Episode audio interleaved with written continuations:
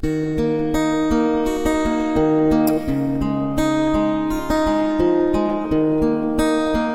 Vangelo di Luca. In quel tempo l'angelo Gabriele fu mandato da Dio in una città della Galilea chiamata Nazareth, a una vergine, promessa sposa di un uomo della casa di Davide, di nome Giuseppe. La vergine si chiamava Maria. Entrando da lei disse, Rallegrati piena di grazia, il Signore è con te. A queste parole ella fu molto turbata e si domandava che senso avesse un saluto come questo.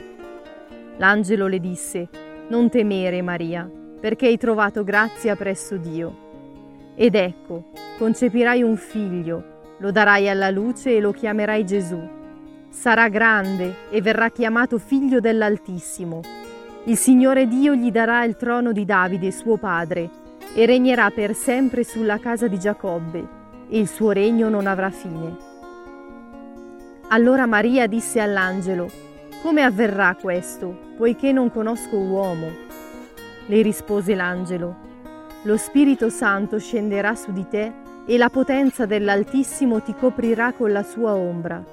Perciò colui che nascerà sarà santo e sarà chiamato figlio di Dio.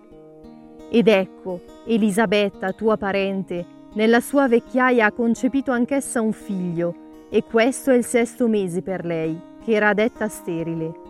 Nulla è impossibile a Dio. Allora Maria disse, Ecco la serva del Signore, avvenga per me secondo la tua parola. E l'angelo si allontanò da lei.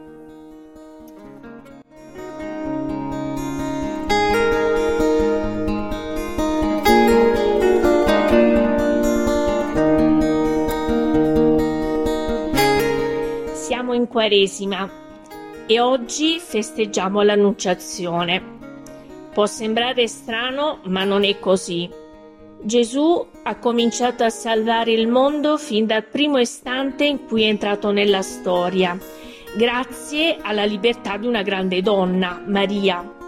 Ed è questa libertà che mi interpella, mi sembra che sia come la cartina di tornasole davanti a cui devo chiedermi a che punto è la mia vita.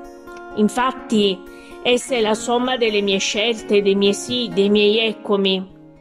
Solo guardando a quando ho messo in gioco la mia libertà riesco anche a capire a che punto mi trovo. Non è che tutte le volte che ho fatto scelte sbagliate ho commesso del male ma innanzitutto non fare mai delle scelte.